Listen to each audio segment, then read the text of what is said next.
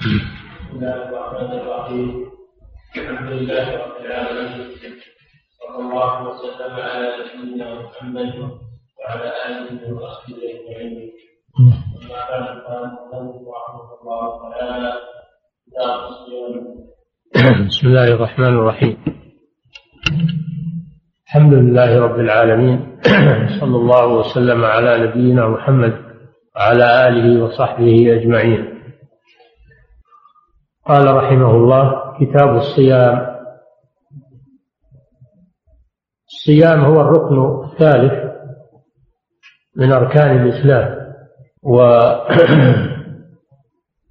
فرضه الله سبحانه وتعالى على هذه الأمة كما فرضه على الأمم السابقة، كما في قوله تعالى: يا أيها الذين آمنوا كتب عليكم الصيام كما كتب على الذين من قبلكم لعلكم تتقون. وكانت فرضيته في السنة الثانية من الهجرة، وقد صام النبي صلى الله عليه وسلم تسعة رمضانات ثم توفي صلى الله عليه وسلم. والصيام في اللغة الإمساك، الإمساك عن الكلام أو الإمساك عن المشي. أما الإمساك عن الكلام فكما في قوله تعالى عن مريم: إني نذرت للرحمن صوما فلن أكلم اليوم إنسيا. وفي هذه الآية أن الإمساك عن الكلام يسمى صوما. إمساك عن المشي كما في قول الشاعر: خير صيام وأخرى غير صائمة تحت العجاج وأخرى تعلق اللجمة. قوله خير صيام يعني واقف، وأخرى غير صائمة تحت العجاج يعني تغير. فسمى الوقوف والإمساك عن المشي صياما لغة. ومنه قول امرئ القيس في معلقته: كأن الثريا يصف طول الليل عليه يصف طول الليل عليه لما عنده من الهموم، كأن الثريا علقت في مصامها علقت في مصامها يعني موقفها. يقول كأن الثريا معلقة بأمراس من الكتان ما تحرك من طول الليل. هذا في اللغة. وأما في الشرع الصيام هو الإمساك بنية عن المفطرات، الإمساك بنية عن المفطرات الحسية والمعنوية من طلوع الفجر الثاني إلى غروب الشمس. هذا هو الصيام شرعا، الإمساك بنية. أما إذا أمسك بدون نية فهذا لا يسمى صياما شرعا. إذا لم يأكل ولم يشرب بدون نية هذا لا يسمى صياما شرعا، يسمى صياما لغة، لقوله صلى الله عليه وسلم: إنما الأعمال بالنيات وإنما لكل امرئ ما نوى. فلو أن إنسانا لم يأكل ولم يشرب ولم يعمل أي شيء من المفطرات من طلوع الفجر الثاني إلى غروب الشمس لكنه لم ينوي الصيام هذا لا يعتبر صائما شرعا وليس له أجر لهذا، وإن كان يسمى, يسمى صائما في اللغة. الإمساك بنية عن المفطرات الحسية كالأكل والشرب والجماع، يسمى حسية عملية، أو المعنوية. هناك مفطرات معنوية مثل الغيبة والنميمة والشتم وقول الزور، كلام القبيح وفعل المحرم من النظر إلى ما حرم الله والاستماع إلى ما حرم الله. هذه مفطرات معنوية بمعنى أنها تنقص أجر الصائم أو لا يكون له أجر معها، قد تستغرق أجره فلا يكون له أجر. ولهذا يقول صلى الله عليه وسلم: من, من لم يدع قول الزور والعمل به والجهل فليس لله حاجة في أن يدع صيامه وطعامه. ولقوله صلى الله عليه وسلم: ليس الصيام ترك الطعام والشراب، وإنما الصيام عن اللغو والرفث، أو كما جاء عنه صلى الله عليه وسلم. فالذي يمسك عن الطعام والشراب والمفطرات الحسية لكنه لا يمسك عن الغيبة والنميمة والمحرمات، فهذا لم يصم الصوم المطلوب، وقد لا يكون له في صيامه أجر أو يكون له أجر قليل. هذا معنى قولهم عن الفطرات الحسية والمعنوية.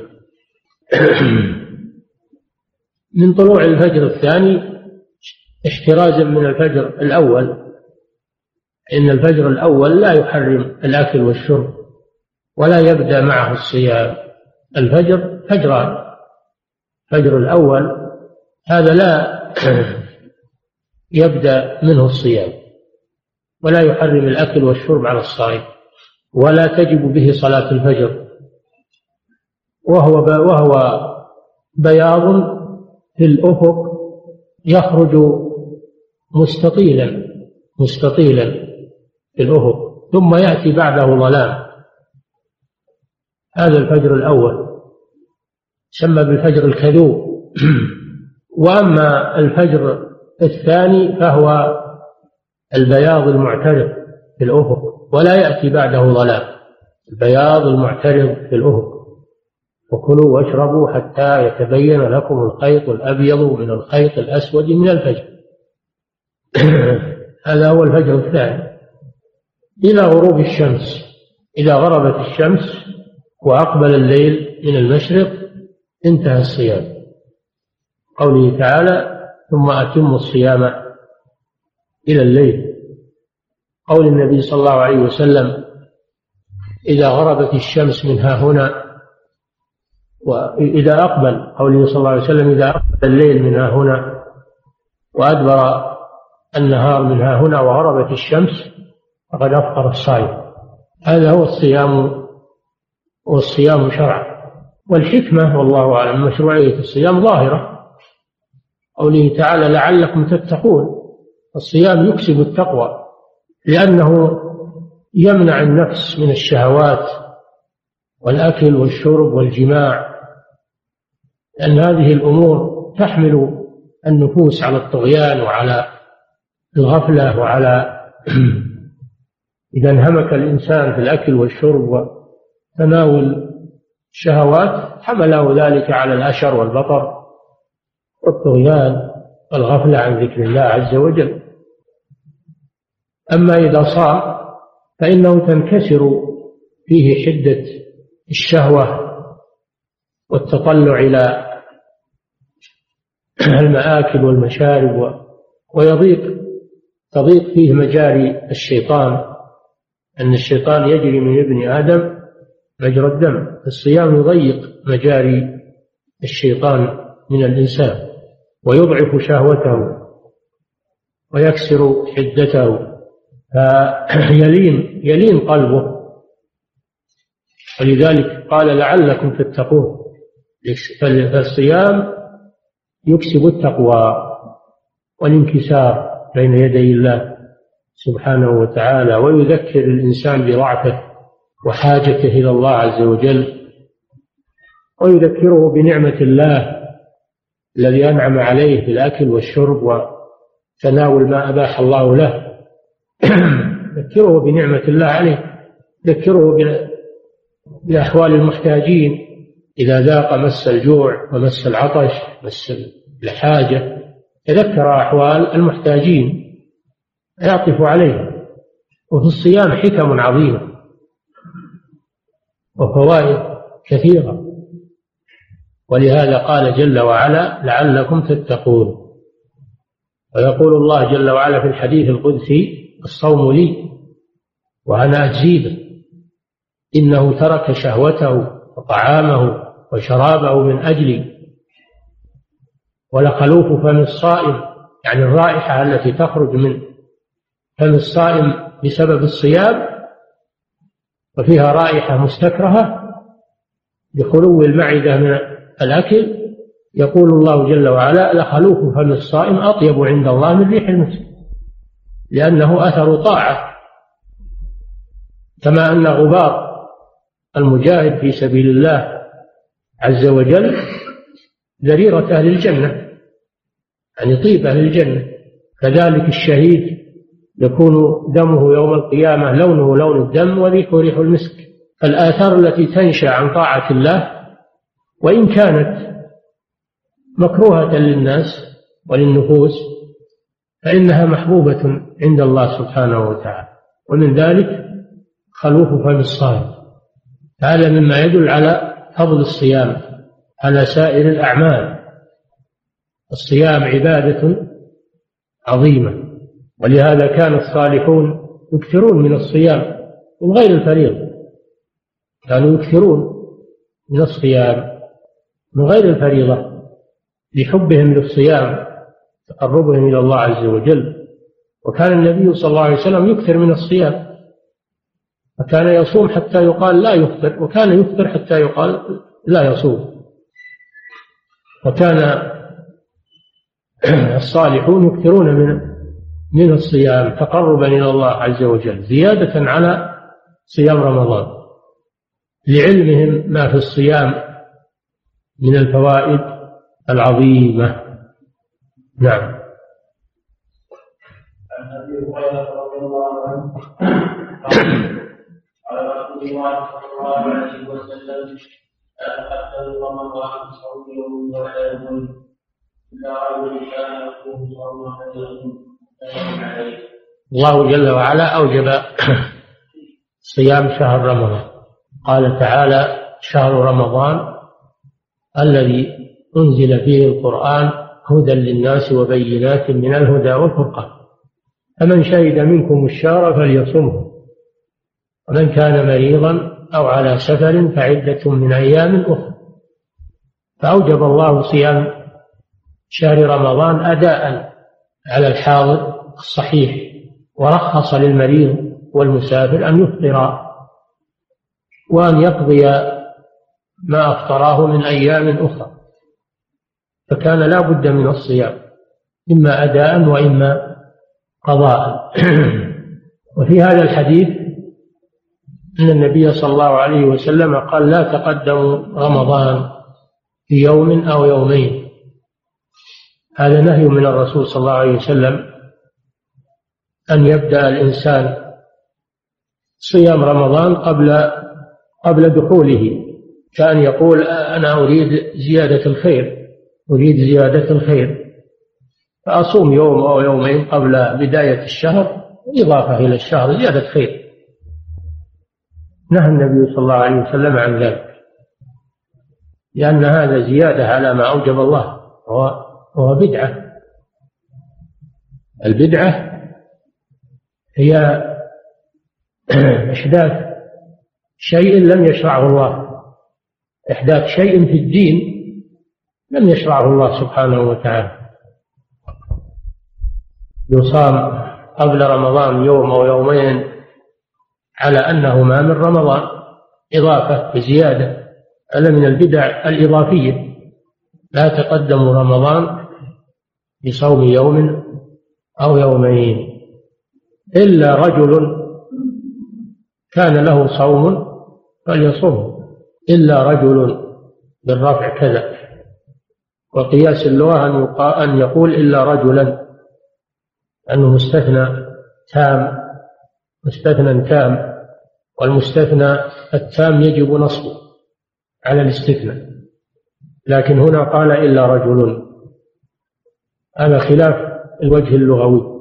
لكن جاء في رواية مسلم إلا رجلان النصب، يكون هذا هذه الرواية على القياس اللغوي. وفي رواية إلا أن يكون رجل، إلا أن يكون رجل، وهذه الرواية أيضا توافق الوجه اللغوي، يكون رجل فاعل، وتكون تامة هنا يوجد بمعنى يوجد، لأن كان تأتي أحيانا تامة لا تحتاج إلى خبر، تكتفي بمرفوعها، هذه يسمونها التامة، يسمونها التامة التي تكتفي بمرفوعها ولا تحتاج حول. فيكون هذه الرواية إلا أن يكون رجل، أي إلا أن يوجد رجل، يكون فاعل ليكون التامة. هذا يمشي على الوجه اللغوي هذه الرواية. أما إلا رجل فهذا لا يمشي على الوجه اللغوي، أو أعلم إما أنه روي بالمعنى. على كل حال التقدير على الرفع إلا أن يكون رجل، وإذا جاء بالنصب انتهى الإشكال كما في رواية مسلم.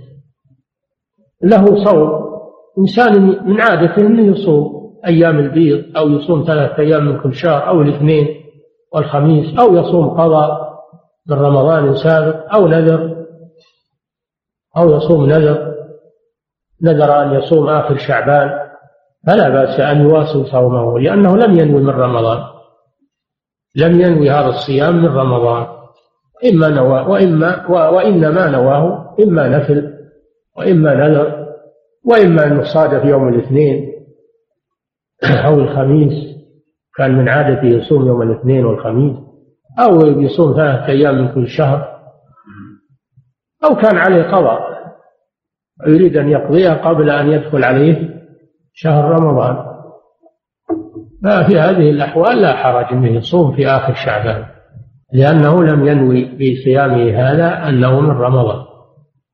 هذا معنى قوله صلى الله عليه وسلم إلا رجل له صوم، أو رجل كان يصوم. أما إذا نوى الصيام من رمضان قبل أن يدخل هذا لا يجوز، وهو بدعة وحرام، لا تقدم رمضان بيوم أو يومين، هذا نهي للتحريم.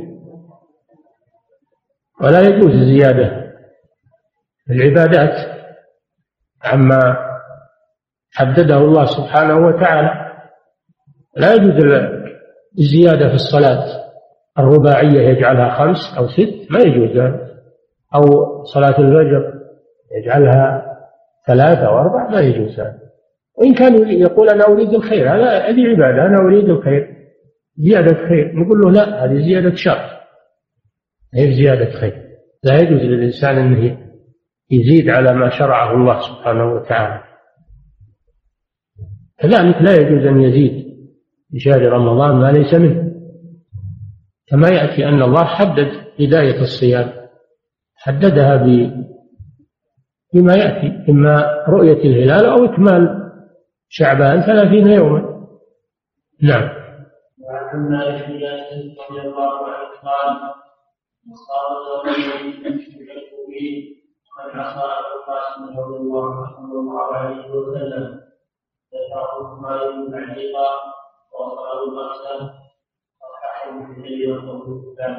ومن الزيادة على رمضان أو تقدم رمضان بيوم أو يومين صوم يوم الشك، صوم يوم الشك.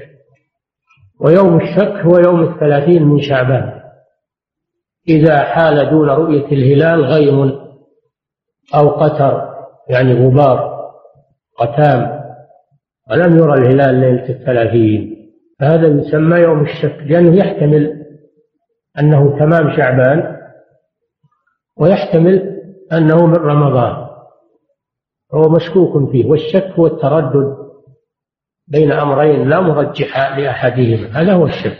الشك هو التردد بين أمرين لا مرجح لأحدهم، فإن ترجح أحدهما فإنه يسمى ظنا، يسمى بالظن،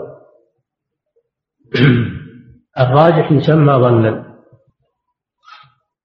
أما إذا لم يترجح فإن هذا يسمى شك، وهو الموجود هنا، لأن يوم الثلاثين من شعبان الذي لم يرى فيه الهلال لغيم أو قتر فيه احتمال أنه من رمضان، وفيه احتمال أنه من شعبان. ولهذا يقول عمار بن ياسر الصحابي الجليل رضي الله عنه: الذي من صام يوم الشك من صام اليوم الذي يشك فيه فقد عصى أبا القاسم صلى الله عليه وسلم. هذا له, هذا له حكم الرفع. هذا دليل على أن النبي صلى الله عليه وسلم نهى عن ذلك، ومن صامه فقد عصى النبي صلى الله عليه وسلم، وأبا القاسم هو النبي صلى الله عليه وسلم، هذه كنيته عليه الصلاة والسلام أبو القاسم، والقاسم هو أكبر أولاده، توفي هو أكبر أولاده وهو من خديجة، توفي في مكة توفي في مكة وكان يكنى به النبي صلى الله عليه وسلم. وهذه التكنية للتكريم، الكنية للتكريم، بخلاف اللقب فإنه يكون للذم، ولهذا يقول الشاعر: أكنيه إذ أدعوه لأكرمه ولا ألقبه والسوءة اللقب. والله جل وعلا يقول: ولا تنابزوا بالألقاب. فالكنية هذه للتكريم، تقول أبو القاسم، أبو عبد الله، أبو محمد، أبو، هذا من باب التكريم، وكان يكنى صلى الله عليه وسلم بأبي القاسم.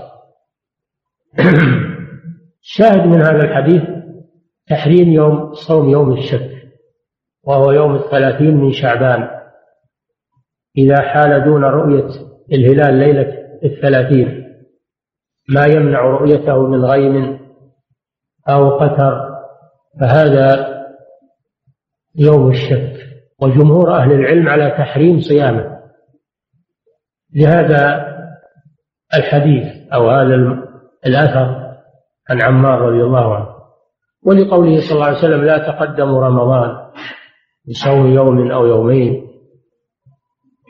جمهور أهل العلم على تحريم صوم يوم الشك، وبه أخذ شيخ الإسلام ابن تيمية وابن القيم وشيخ الإسلام المجدد محمد بن عبد الوهاب وعلماء الدعوة على تحريم صوم يوم الشك كما هو مذهب الجمهور.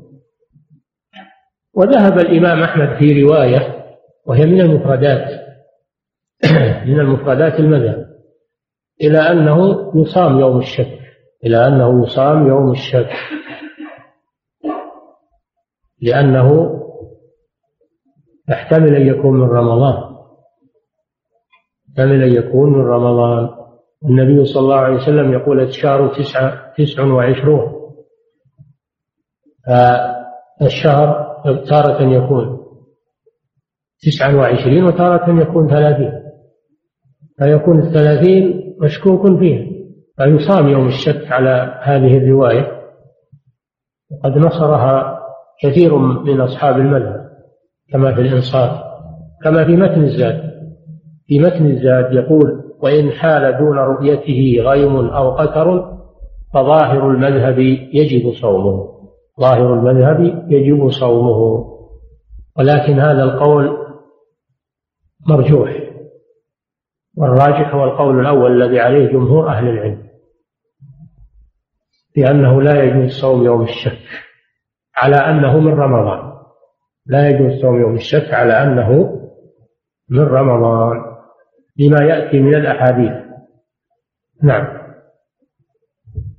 وعن عمر رضي الله عنه قال: سمعت رسول الله صلى الله عليه وسلم يقول: إذا رأيتم فصوموا وإذا رأيتم فأفطروا فإنما عليكم مقتولا متفق عليه، والمسلم فيشكون عليكم مقتولا ثلاثين، والبخاري فأكلوا ليلة ثلاثين، وله في حديث أبي هريرة فأكلوا ليلة شعبان ثلاثين.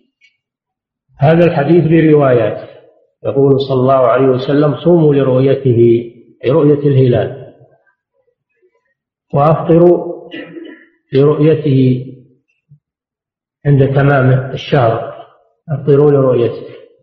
فعلق صلى الله عليه وسلم الصوم بالرؤية، رؤية الهلال، وعلق الإفطار برؤية الهلال، ثم قال صلى الله عليه وسلم: فإن غم أو غمي عليكم فاقدروا له أو فاقدروا له. وغم وغمي يعني حال دون الهلال دون رؤية الهلال غيم، ما يغطيه من الغيم. فاقدروا له، ما معنى فاقدروا له؟ الجمهور على أن معنى فاقدروا له ما بينته الروايات: أكملوا عدة شعبان ثلاثين، أكملوا عدة شعبان ثلاثين، هذا معنى اقدروا له، أي احسبوا له تمام، احسبوا له التمام وهو ثلاثين يوم، لأن الأصل بقاء شعبان حتى يرى الهلال، فإذا لم يرى فالأصل بقاء الشهر. اقدروا له أي أكملوا العدة ثلاثين. والرواية الأخيرة أكملوا عدة شعبان ثلاثين، ثلاثين يوما. هذه عمدة جمهور أهل العلم، لأنه لا يجوز صوم يوم الشك، وأن إكمال شعبان ثلاثين يوما لأنه الأصل، ولم يثبت ما يخالفه. نعم تكلمها أكملوا عدة شعبان ثلاثين، هذا يدل لقول الجمهور أنه لا يجوز صوم يوم الشك إذا غمي الهلال أو غم الهلال، يعني حال دون رؤيته غيم أو قتر تتعذر معه الرؤيا. كذلك من باب أولى إذا لم يكن هناك غيم ولا قتر ولم يرى الهلال، فهذا من باب أولى أنه يكمل الشهر ثلاثين يوما، لأن الأصل بقاء الشهر، ولا يكون الشهر تسعة وعشرين إلا بالرؤية، برؤية الهلال. نعم. عن ابن عمر رضي الله عنهما قال: قرأ الناس الهلال فأخبره النبي صلى الله عليه وسلم في رأيه، فقال: رحمه عن الصيام، رواه ابو داود وصححه الحاكم وابن حبان. نعم.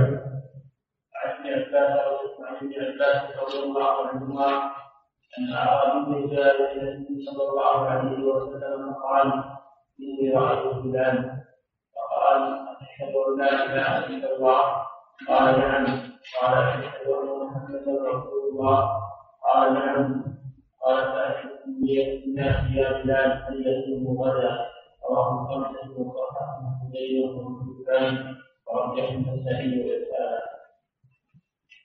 الحديث السابق يقول صلى الله عليه وسلم: صوموا لرؤيته وأفطروا لرؤيته.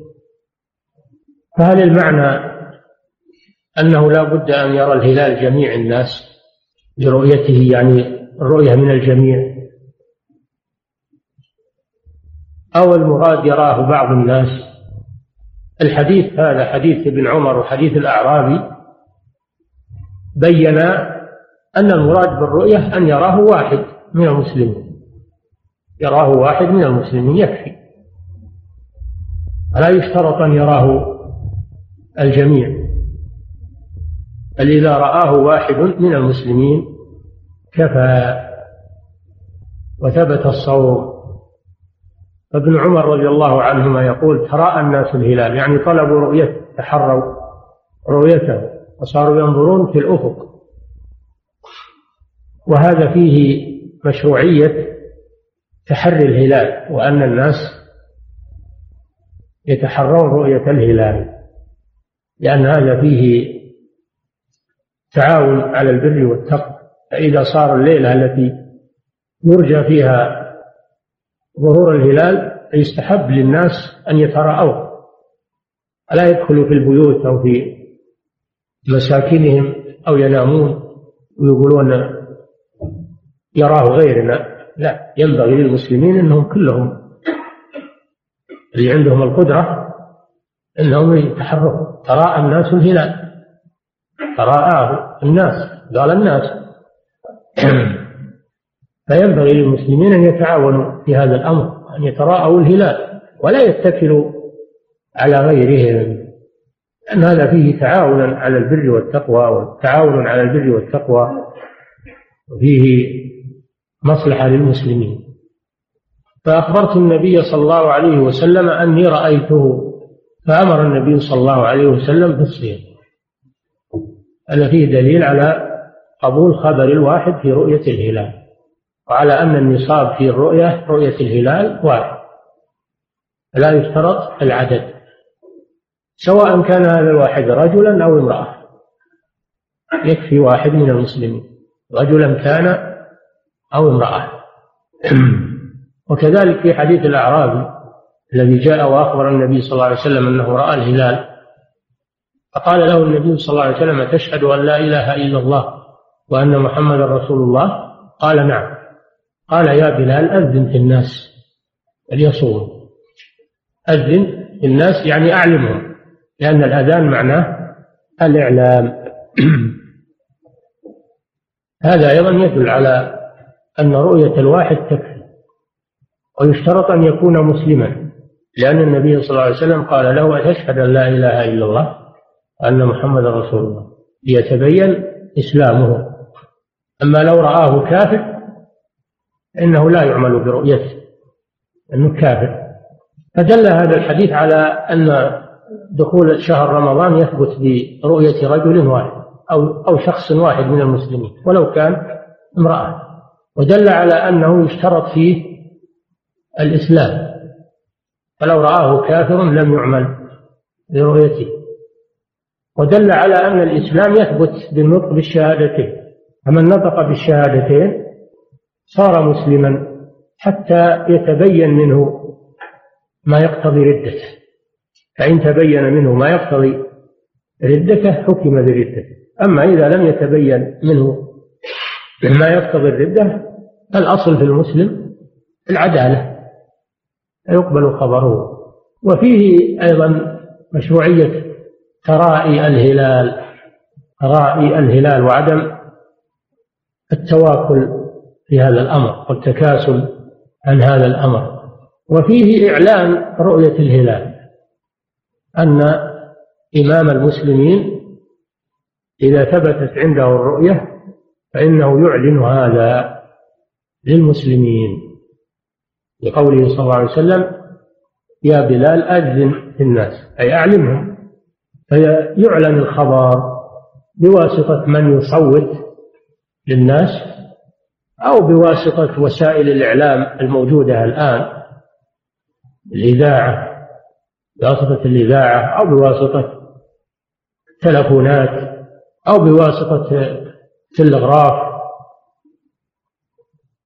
السلكي أو اللاسلكي، فيبلغ المسلمون رؤية الهلال بأي وسيلة من وسائل التبليغ، مشافهة أو بواسطة وسائل الإعلام الموجودة الآن، أو بضرب المدافع، ضرب المدافع أيضا، وكان هذا معمولا به، أو إرسال من يخبر الناس في البلدان كما كان معمولا به، يرسل الوالي من يخبر أهل الأطراف برؤية الهلال. المهم أن في هذا إبلاغ المسلمين برؤية الهلال حتى يصوموا بأي طريقة وبأي وسيلة.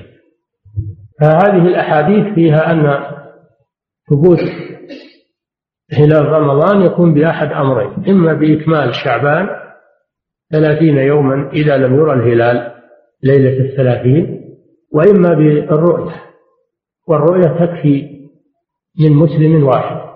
أما ما ينادي به اليوم بعض الجهال أو المتعالمين المتنطعين من العمل بالحساب الفلكي، فهذا إحداث شيء في دين الله لم يشرعه الله عز وجل، إحداث شيء في دين الله لم يشرعه الله. الله جل وعلا شرع لنا الصيام بأحد أمرين: إما رؤية الهلال، وإما إكمال شعبان ثلاثين يوما، وليس هناك شيء ثالث. وكان الحساب موجودا في عهد النبي صلى الله عليه وسلم، كان الحساب و التنجيم ومعرفة منازل القمر كان موجودا أقوى مما هو الآن وأحدق مما هو الآن، ولم يعتمد النبي صلى الله عليه وسلم على الحساب لأنه عرضة للخطأ، عمل بشري عرضة للخطأ، والحاسب يغلط لأنه بشر. وأيضا الحساب أمر خفي، الحساب أمر خفي لا يعلمه كثير من الناس، والدين يسر ولله الحمد. الشارع علق الصيام بأمور واضحة يعرفها العام والمتعلم وكل يعرفها، لا تحتاج إلى كلها. رؤية الهلال أو إكمال عدة شعبان ثلاثين يوما، هذا يعرفه كل أحد، خلاف الحساب لا يعرفه كل أحد، وأيضا هو عرضة للغلط والخطأ والتسرع في الأمور. فهؤلاء الذين يظهرون على الناس كل سنة بالتشكيك في رؤية الهلال وأنه يخالف قول الفلكيين وأن الهلال لا يمكن أن يرى هذه الليلة أو كذا، كل هذا من الجهل ومن القول على الله بلا علم، والواجب أن يردع هؤلاء وأن يمنعوا من هذا التلاعب. هذا أمر يجب العناية به وعدم فتح المجال لكل متلاعب أن يشكك الناس في أمور عباداتهم. أمور العبادات ولله الحمد معلقة بأمور واضحة، الصلوات مواقيتها واضحة، الفجر صلاة الصبح بطلوع الفجر شيء واضح، صلاة الظهر بزوال الشمس ظهور الظل من جهة المشرق هذا شيء واضح يعرفه كل أحد، صلاة العصر إذا تساوى الظل والشاخص إذا تساوى ظل كل شيء معه هذه صلاة العصر، صلاة المغرب غروب الشمس شيء واضح، صلاة العشاء هو مغيب الشفق الأحمر، كل هذه أمور واضحة. كذلك الصيام، الصيام برؤية الهلال، الهلال أمر واضح، أو بإكمال شعبان ثلاثين يوما إذا لم نرى الهلال، هذا هذا يسر من الله سبحانه وتعالى، وما جعل عليكم في الدين من حرج. يعقدون المؤتمرات والندوات الآن، يوحدون الأهلة ويقولون هذا سبب تشتت المسلمين واختلاف المسلمين. سبحان الله، المسلمون يصومون من عهد النبي صلى الله عليه وسلم إلى وقتنا هذا ولا حصل إشكال إلا يوم جاء هؤلاء الأغرار. ثم أيضا هل الذي يوحد المسلمين هل هو رؤية الهلال؟ اللي يوحد المسلمين الحكم بكتاب الله، وأين الحكم بكتاب الله عند كثير من هؤلاء؟ ما عندهم حكم بكتاب الله. لماذا لم ينادوا بتحكيم كتاب الله حتى يتوحد المسلمون؟ إنما لقوا إلا الهلال فقط هو اللي يركزون عليه.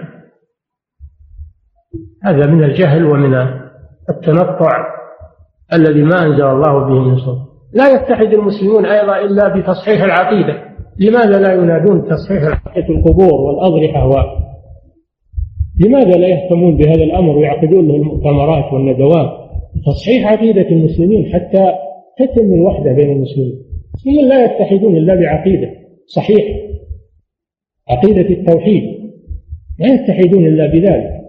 أما إذا كان كل واحد له نحلة، كل واحد له طريقة، وكل واحد له عقيدة، فلا يمكن أن يتحد المسلمين، لا بد أن يتعادوا ويتقاطعوا ويصير بينهم حروب بعد. فلماذا لا ينادي هؤلاء بتصحيح العقيدة حتى يتحد المسلمون؟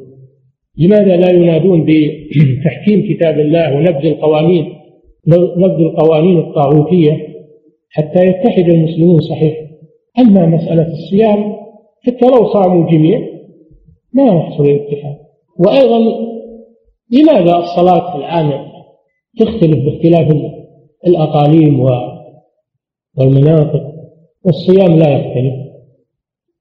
هل الناس يصلون جميعا الآن في دقيقة واحدة أو في وقت واحد على جميع وجه الأرض؟ لا، عندنا ليل وعند الآخرين نهار، ما يمكن يصلون في وقت واحد لأن لأن المقالع تختلف والأرض تختلف ويحصل التفاوت في التوقيت بيننا وبين الآخرين، ما يمكن يصلي في وقت واحد. لماذا لا يقولون جل خلوا الناس يصلون في وقت واحد الظهر والعصر حتى يتحد المسلمين؟ تصح الصلاة على هالطريقة هذه؟ يصلون العصر وهم عندهم ليل، أو الفجر وعندهم نهار، أو العشاء وعندهم نهار، ما يجوز هذا. إذا كان هذا في الصلاة فكيف في الصوم؟ هذا أمر ضروري، مسألة اختلاف التوقيت هذا أمر ضروري في الصلوات وفي الأعياد وفي الصيام. هذا أمر ضروري. الله خلق الكون هكذا، يكون عند هؤلاء ليل وعند هؤلاء نهار، عند هؤلاء صلاة العصر وعند هؤلاء صلاة الفجر. الحمد لله الله لم يكلف المسلمين فرضا، كل بحسب موقعه حسب توقيته الزمني. ما كلف الله المسلمين بهذا الأمر. فهؤلاء الذين يحاولون توحيد الرؤية والإفطار والصيام والإفطار والعمل، يقولون ما ينضبط إلا بالعمل بالحساب، هذا كله هراء في هراء وجهل في جهل، تكلف ما أنزل الله به من سلطان. نعم.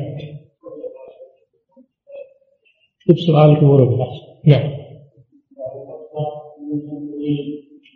النبي صلى الله عليه وسلم قال: من يريد الصيام فليصم صياما رواه مسلم، ومن يريد أن يستعين بتقدير وقته فله عليه الصيام، وإذا قضي فصيام من يحب الليل. وعائشة رضي الله عنها قالت: سأل علي النبي صلى الله عليه وسلم ذات يوم فقال: أليس من شيء؟ قلنا لا. قال: إني إذا صائم. ثم قال يوما آخر فقلنا كنت لم أعلم، فقال: إني لقد أصبحت صائما آخر. رواه مسلم. هذه الأحاديث في النية في الصيام، وأن الصيام لا يصح إلا بنية، وهذا كما في قوله صلى الله عليه وسلم: إنما الأعمال بالنيات وإنما لكل امرئ ما نوى. والصيام على قسمين: صيام فرض واجب، صيام رمضان أداء أو قضاء، وصيام الكفارة، صيام النذر. فالصوم الواجب لا يصح إلا بنية قبل طلوع الفجر، قبل طلوع الفجر فلو أصبح لم يأكل ولم يشرب، ولكنه ما نوى الصيام وقال بخليه اليوم قضاء أو بخليه عن كفارة، أو ما علم بدخول شهر رمضان وحسبه شعبان صار ما صام ما نوى، لكنه ما أكل ولا شرب، لما أصبح تبين أنه ثبت الهلال، لكن مضى عليه وقت من النهار ما نوى الصيام. ففي هذه الأحوال لا يصح صومه، لكن يمسك عليه الإمساك ويقضي هذا اليوم، لأنه مضى جزء من النهار لم ينوي فيه الصيام، وإن كان ممسكا عن الأكل والشرب لكن بغير نية. لا صيام لمن لم يبيت النية قبل طلوع الفجر، لا صيام لمن لم يجمع الصيام من الليل، وغير ذلك من الأحاديث. هذا في الفرض أنه لا بد أن ينويه قبل أن يطلع الفجر، فإذا نواه قبل أن يطلع الفجر ونام على نية ولم يستيقظ إلا بالنهار، صوم صحيح لأن النية موجودة، ولم يحصل أكل ولا شرب ولا ما ينافي الصيام والنية موجودة، هذا صوم صحيح لأن النية موجودة.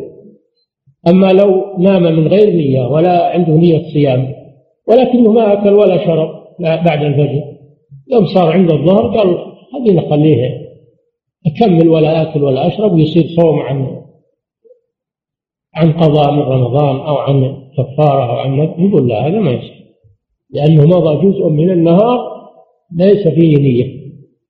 والنية لا تنعطف على الماضي، النية لا تنعطف على الماضي، فلا يصح صومك في هذه الحالة. لكن إن كنت في رمضان فإنك تمسك بقية اليوم وتقضي هذا اليوم، هذا في الفرض. أما في النفل فيجوز أن ينويه من النهار، النفل يجوز أن ينويه من النهار. فلو أصبح لم يأكل ولم يشرب بعد الفجر وهو ما نوى صيام، ثم نوى بعد ذلك صح، لأن النفل أوسع من من الفرض. ولحديث عائشة أن النبي صلى الله عليه وسلم دخل دخل بيته صلى الله عليه وسلم فسأل هل عندهم شيء، يعني شيء للأكل؟ قالوا لا. قال إني إذن صائم، إني إذن صائم، فأحدث النية من ذلك الوقت في النهار. وهذا نفل، فدل على صحة النفل بنية من النهار إذا لم يتناول بعد الفجر شيئا من المفطرات. وكذلك دخل في اليوم الثاني فأخبروه أنهم جاءهم حيس، والحيس هو التمر مع السمن والأقط، إذا خلط السمن مع التمر مع الأقط هذا يسمونه الحيس. أخبروه أن عندهم هذا النوع من الطعام فقال أريه، فلقد أصبحت صائما، ثم أكل صلى الله عليه وسلم. هذا فيه دليل على أن الصائم صوم النفل لا يجب عليه الإتمام، يجوز أن يفطر أثناء النهار. الصائم صوم النفل مخير، إن شاء أتم صيامه وهذا أفضل له، وإن شاء أكل وقطع النية وأفضل، لا يلزمه الإتمام. هذا في النفل. النفل إذن يصح من النهار صيام، ويصح أيضا قطعه وعدم إكماله لأنه نفل ليس بواجب، من فعله فله أجر ومن تركه فلا شيء عليه. نعم.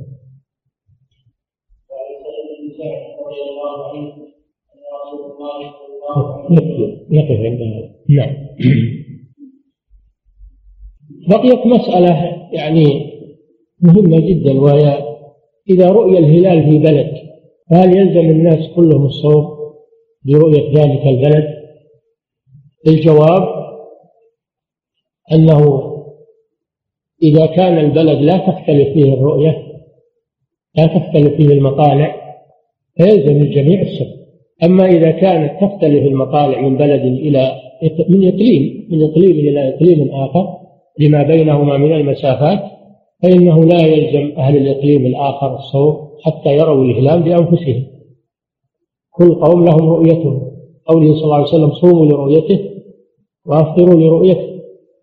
فإذا كانت المطالع تختلف، هناك فرق بين الأقاليم أو بين القارات، فإن لكل قوم رؤيته، ولا يلزم أهل الإقليم أن يصوموا برؤية الإقليم البعيد عنه اختلاف المطلع.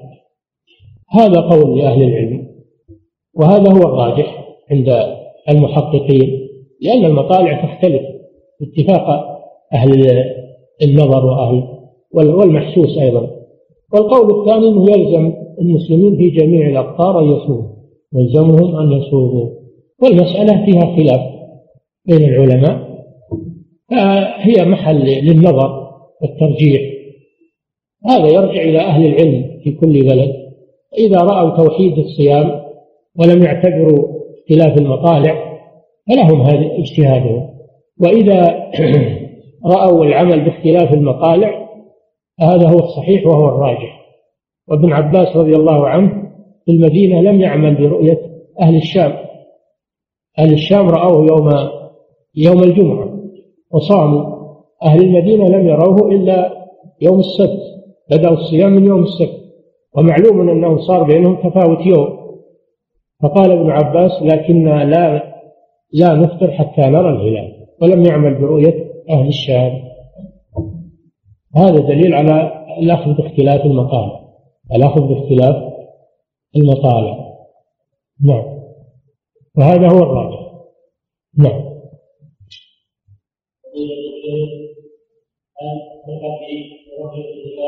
آه ولا يتعارض هذا مع ما ذكرنا من عدم العمل بالحساب، هذا عمل بالهلال بالرؤية. أما الذي أنكرناه فهو اللي يقولون العمل بالحساب الفلكي، حتى أنهم حتى أن بعض غلاتهم والعياذ بالله يقول إذا تعارض إذا تعارضت الرؤية مع الحساب الفلكي لا يعمل بالرؤية، يعني يهدر أحاديث الرسول صلى الله عليه وسلم، يقول يجب العمل بالحساب ولا يجوز العمل بالرؤية إذا تعارضت. هذا من المبالغة في مخالفة الرسول صلى الله عليه وسلم. فكلامنا على هذا، على الذي يقول يجب العمل بالرؤية وتوحيد الصيام بناء على الحساب الفلكي. فهمتم الفرق؟ الذي يقول يجب توحيد الصيام بين المسلمين في أقطار الأرض بناء على الحساب الفلكي، أما اللي يقول يجب توحيد الصيام بين الأقطار الإسلامية بناء على الرؤية في بعضها، فهذا موضع الخلاف على القولين اللذين ذكرتهما لكم، فلا يلتبس عليكم هذا بهذا. نعم.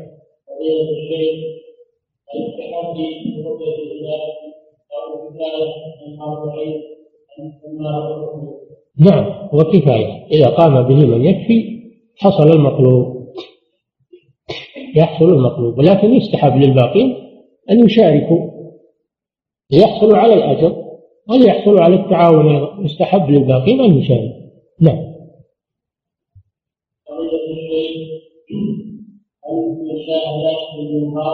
نعم نعم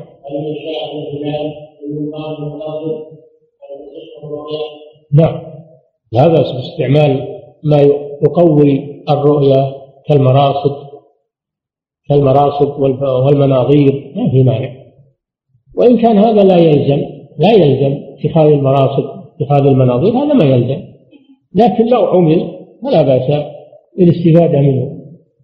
نعم.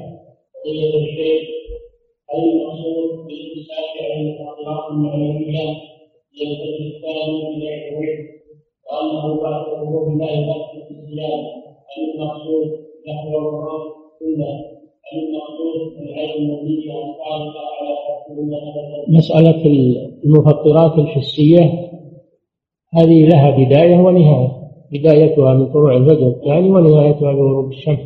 أما المفطرات المعنوية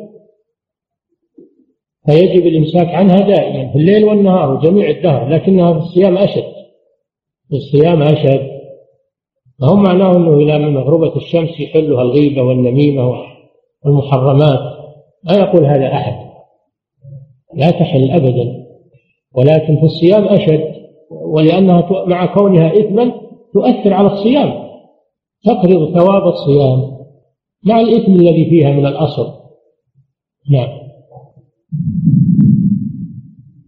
الله أكبر.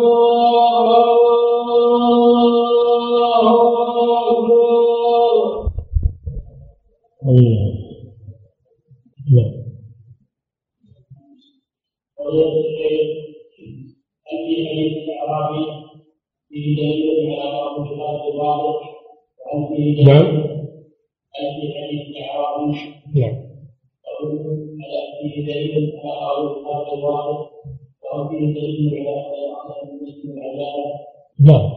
فيه ذلك، فيه دليل على قبول الخبر الواحد، وأنه يكفي في رؤية الهلال، وكذلك خبر الواحد في الرواية والإخبار، فيه دليل. وإثبات العقيدة إذا صح خبر الواحد فإنه يعمل به. أما الشهادة، الشهادة تختلف عن الرواية وعن الإخبار، الشهادة لها نصاب، لها نصاب، تارة لابد من شاهدين، وتارة لابد من ثلاثة شهود، وتارة لابد من أربعة شهود، وتارة يكفي شاهد واحد كما في الرضاعة، حكم الرضاعة، وكما في رؤية الهلال يكفي شاهد واحد، هذا حسب الأدلة. نعم.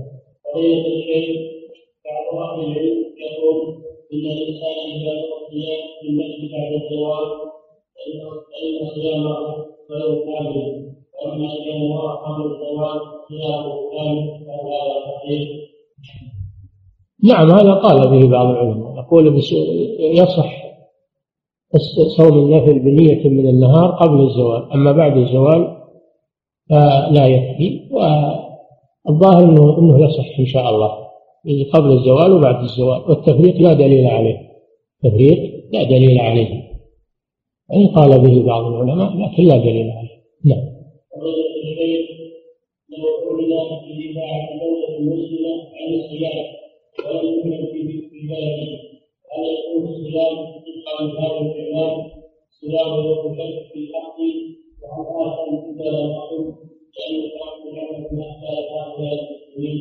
المسلمون يصومون جميعا، ولا في البلد، المسلمون في البلد الواحد يصومون جميعا ولا يتفرقون في الصيام، فأنت تصوم مع مع المسلمين، تفطر مع المسلمين في بلدك، ولا تنفرد لا تنفرد عنه. ارجع في هذا إلى المفتين العلماء عندكم، إذا أفتوا بالصيام تصوم مع الناس، وإذا أفتوا بالإفطار تفطر مع الناس. نعم، صومكم، ولهذا يقول صلى الله عليه وسلم: صومكم يوم تصومون وفطركم يوم أو الأضحى يوم تضحون. فالشرع جاء بجمع الكلمة وعدم التفرق، فأنت تتبع المسلمين في بلدك، تصوم معهم وتفطر معهم ولا تنفرد. نعم. فضيلة الشيخ، هل لا بد في صيام النبي أن يكون قبل الزواج أن يكون حتى لو كان من يشبع الزواج؟ هذا سبق الجواب عنه. إن الصحيح أنه يجوز قبل الزوال وبعد الزوال، لأن التفريق لا دليل عليه. نعم. فضيلة الشيخ، في صيام التفرق إذا أخذ الشخص بعد صلاة الفجر مباشرة ووقت الصيام أليس التفرق؟ لا، إذا أكل بعد الفجر ما صار صائم، إنما يصح صومه إذا لم يتناول شيئا من المفطرات بعد طلوع الفجر، ثم نوى الصيام النافلة، هذا هو الذي يصح. أما لو أنه شرب أواكب تقهوى وبعدين قال صوم، قلنا لا، ما يصح هذا، يعني تكلت في النهار وشربت في النهار متعمدا، لا يصح صيامه. نعم. إذا كانت الأقاليم المختلف فيها وليس كذلك يحكمها أمر الواحد وأوجب الناس في جميع الأقاليم بالصيام، فهل صار في ذلك مع اختلاف فيما بينهم؟ الولاية الواحدة يصوم الجميع، نعم، وإن اختلفت فيها المطالب. الرعية الواحدة التي تحت إمام واحد يصومون جميعا ولو اختلفت فيها المطالع، لأن الإسلام جاء بجمع الكلمة عدم التفرق. نعم. أما إذا كانت أقاليم مختلفة متباعدة ويختلف فيها تختلف فيها المطالع ومختلفة أيضا الولايات، هذه محل الخلاف. نعم.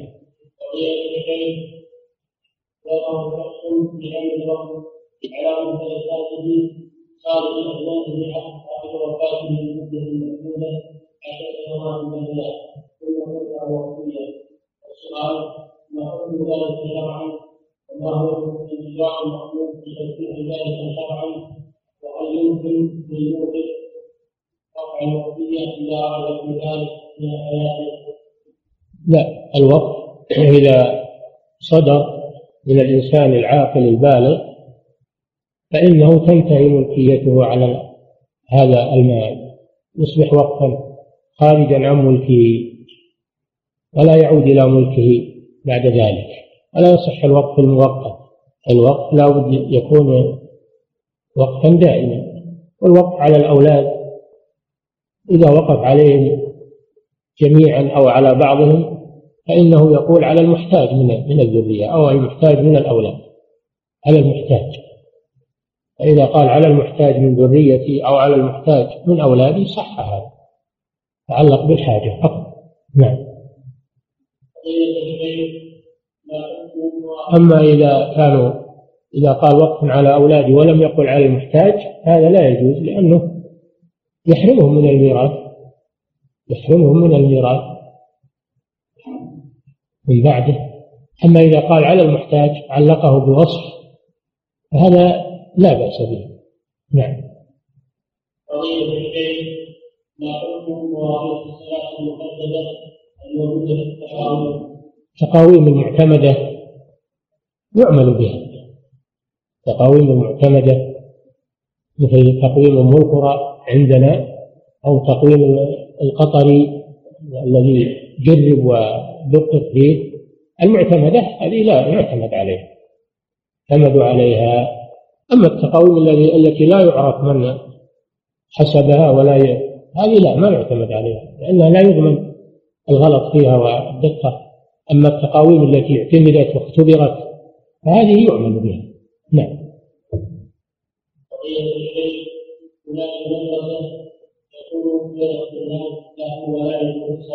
نعم.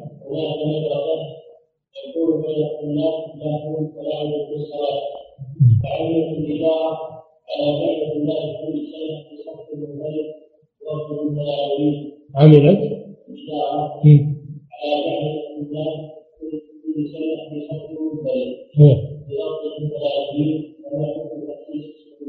طيب إذا كان هذا لغرض صحيح وهو ضبطهم هذا طيب، هذا تنظيم طيب. نعم.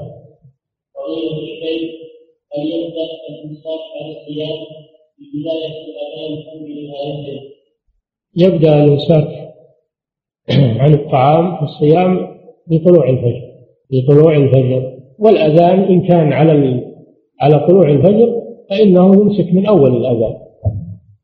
أما إذا كان الأذان يتقدم على الفجر فإنه لا يمسك حتى يطلع الفجر، قول النبي صلى الله عليه وسلم إن بلالا يؤذن بليل فكلوا واشربوا حتى يؤذن ابن أم مكتوم، وكان ابن أم مكتوم لا يؤذن حتى يقال له أصبحت أصبحت. الاعتبار ما هو بالأذان، الاعتبار بطلوع الفجر. نعم.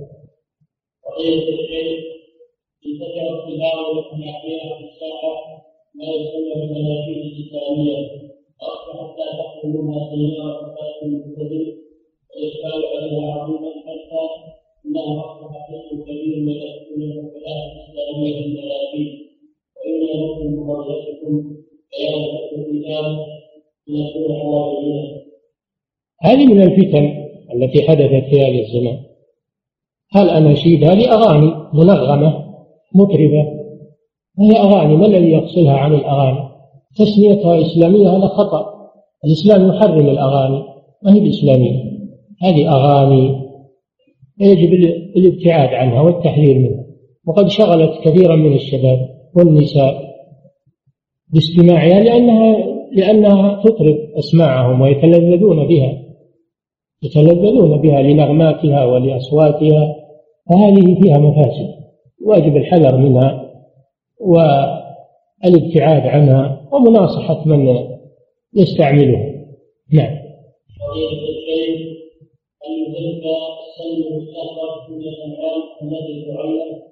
هل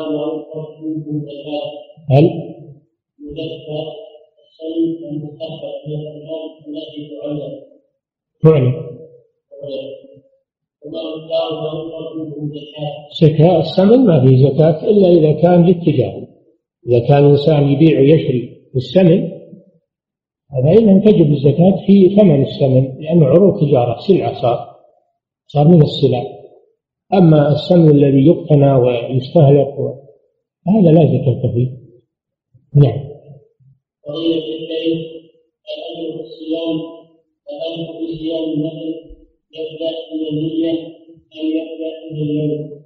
هذا إلى الله سبحانه وتعالى، المهم أن صيامه يصح، وأما أجره عند الله سبحانه وتعالى حسب نيته وحسب. نعم.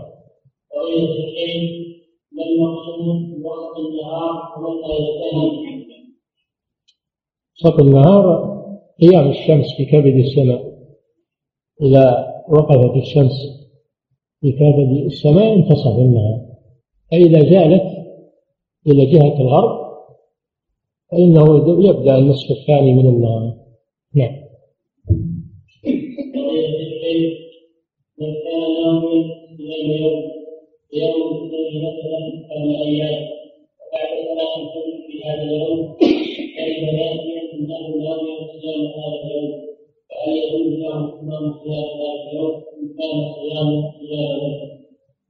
ما صام ما بعد صام، شرب وما بعد صام فلا يصح هذا، لكن لو أنه صام ثم أكل أو شرب بعد ما نوى الصيام، أكل أو شرب ناسيا أن يتم صومه كما قال النبي صلى الله عليه وسلم إنما أطعمه الله وسقاه.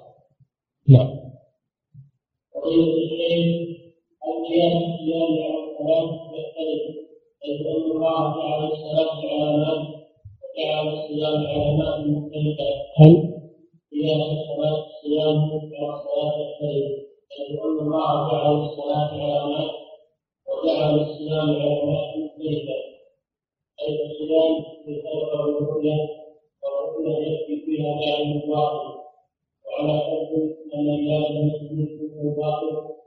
هل ما فهمت السؤال؟ السؤال هذا ما فيه.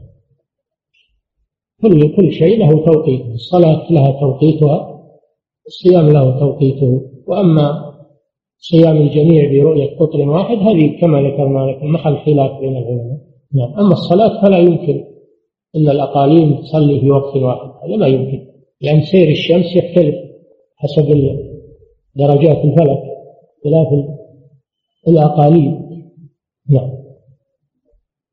الله تعالى أعلم، صلى الله وسلم على نبينا محمد.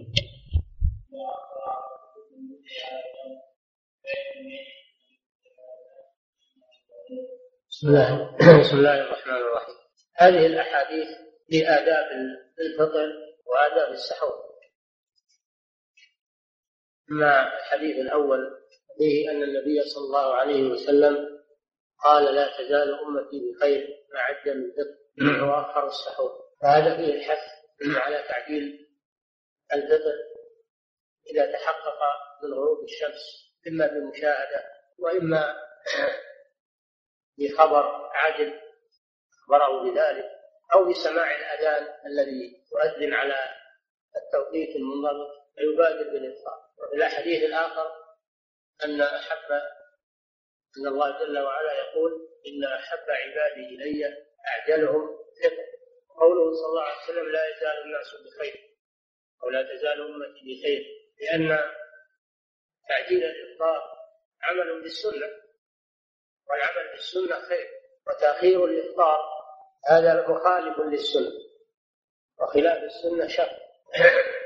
ولأن في تأخير الإفطار تعبدا، إذا أخر الإفطار تعبدا وتقربا إلى الله بزعمه فقد زاد الصيام، صام جزءا من الليل. هذه زيادة في العبادة، زيادة في العبادة كالنقص في العبادة، كلاهما لا يجوز، والواجب الاتباع. وحدث بعد القرون المفضلة من الفرق الضالة من يؤخرون الإفطار من المبتدعة، وكأن في هذا الحديث إشارة إلى حصول هذا، فهو علامة من علامات النبوة، حيث إنه صلى الله عليه وسلم أشار إلى أنه سيكون في هذه الأمة من يؤخر الفطر، فنبه صلى الله عليه وسلم على فحاشي ذلك والابتعاد عنه. وأيضا تأخير الفطر فيه تشبه باليهود، إن اليهود لا يفطرون حتى يمضي جزء من الليل، حتى تشتبك النجوم، وتشبه بهم أهل الضلال من المنتسبين إلى هذه الأمة، صاروا لا يفطرون إلا إذا ظهر الظلام وظهرت النجوم. فهذا فيه مخالفة لسنة النبي صلى الله عليه وسلم، لأنه أخبر أن تعجيل الفطر يدل على خيرية هذه الأمة، وأن تأخيرها تأخير الفطر فيه شر ومخالفة للسنة وتشبه باليهود. وفي الحديث الثاني أن الله جل وعلا، هذا حديث قدسي، يقول: إن أحب عبادي إلي أعجلهم فطرا، فدل على أن الله يحب هذا العمل، ومفهومه أنه يكره سبحانه من أخر الإفطار. بهذا إثبات المحبة لله، وأنه يحب يحب العمل الصالح، ويحب عباده الذين يعملون العمل الصالح، يحب العمل الصالح وأهله. وفي الحديث الثالث بيان ما ينبغي أن يفطر عليه الصائم، وهو أن يفطر على التمر، هذا أفضل شيء وأحسن شيء، لأن التمر فيه خصائص فيه خصائص طبية لا توجد في غيره، فهو أطيب أنواع الحلوى أطيب أنواع الحلوى والصائم أفضل ما يتناول عند الإفطار ما فيه حلاوة ما فيه حلاوة لأن ذلك أصلح للمعدة. وأحسن أنواع الحلوى هو التمر، وكان صلى الله عليه وسلم يفطر به. فإن لم يجد التمر فليفطر على الماء، فإنه طهور عبيد يطهر المعدة ويغسلها، والماء أيضا فيه فائدة للمعدة الفارغة المعدة الفارغة من الصيام. أحسن شيء بعد التمر هو الماء. وكان صلى الله عليه وسلم يفطر على رطب، فإن لم يجد فعلى تمر، فإن لم يجد حسى حسوات من ماء، حسى حسوات من ماء يعني جرعات، يجرع جرعات من ماء. هذه سنته صلى الله عليه وسلم. وأما ما يفعله الناس الآن من إحضار المنوعات عند الإفطار، إحضار المنوعات من المآكل والمشارب، فهذا خلاف السنة، هذا خلاف السنة، وأيضا يسبب قد يسبب التخمة، يسبب المرض ويثقل المعدة. فالأحسن أن يخفف الإفطار، يفطر على تمر، هذا هو الأفضل، فإن لم يجد فعلى ماء، ثم يقوم للصلاة كما كان النبي صلى الله عليه وسلم يفعل ذلك. ولأن الإكثار من المنوعات الغذائية عند الإفطار يؤخر الإنسان عن الصلاة مع الجماعة، يأكل من هذا ومن هذا ومن هذا ثم يتأخر عن صلاة الجماعة. حين تأخر عن صلاة الجماعة ترك واجبا ويأثم عليه. ففي تخفيف الإفطار والاقتصار على التمر والماء فيه الخير وفيه الكفاية. وإذا رجع من الصلاة إذا رجع من الصلاة يأكل ما تيسر له، يأكل ما تيسر له، عشاء ويأكل ما تيسر، ويأكل ما شاء من أنواع الماكل المباحة. قال الله تعالى: وكلوا واشربوا حتى تبين لكم الخيط الأبيض من الخيط الأسود. يترك العشاء ويترك أنواع المأكولات والمشروبات التي يبالغ الناس الآن في تحضيرها عند الإفطار، يتركها إلى ما بعد الصلاة حتى يجمع بين المصلحتين: العمل بالسنة والصلاة مع الجماعة. أما إذا أكثر من هذه المواد على مائدة الإفطار كما يسمونها فإن هذا فيه محذورين: المحذور الأول مخالفة السنة، والمحذور الثاني ترك صلاة الجماعة. وهناك محذور ثالث وهو الضرر الذي يحصل على المعدة من ملئها بالطعام بعد الفراغ، ملئها بالطعام مرة واحدة، هذا فيه ضرر صحي. أما إذا أكل بالتدريج شيئا فشيئا فهذا أنفع من جهة الصحة أيضا وأسهل على المعدة. هذه آداب الإفطار. أما السحور وهو الأكلة التي تؤكل عند السحر قبل طلوع الفجر بنية الصيام، هذا يسمى بالسحور بفتح السين المشددة، وهو ما يتسحر به.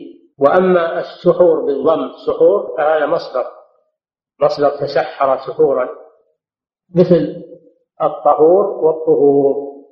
الطهور هو الماء الذي يتطهر به، وأما الطهور بالضم فهو مصدر تطهر، يتطهر تطهرا وطهورا، مثل الوقود والوقود. الوقود هو الحطب، والوقود بالضم هو تلهب النار، مصدر مصدر وقد أو توقد، توقدت توقدا أو وقودا. هكذا هنا السحور والسحور.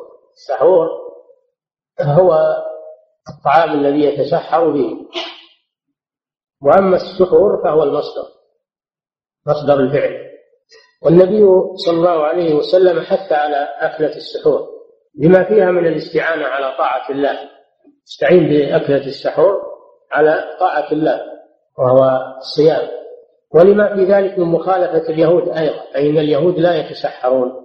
ففرق ما كما في الحديث فرق بين صيام المسلمين وصيام اليهود أكلة السحور، ففيه مخالفة لليهود وفيه إعانة على طاعة الله عز وجل. وسماه النبي صلى الله عليه وسلم الغداء المبارك، وقال هنا فيه بركة، السحور بركة، لأنه يعين على طاعة الله ويغذي الجسم ويعمل بالسنة ويخالف به صيام اليهود. ففيه بركة من عدة عدة وجوه. والبركة هي زيادة الخير، البركة زيادة الخير والنماء هذه هي البركة، زيادة الخير وزيادة النماء. ولكن بعض الناس في الوقت الحاضر يخالفون السنة.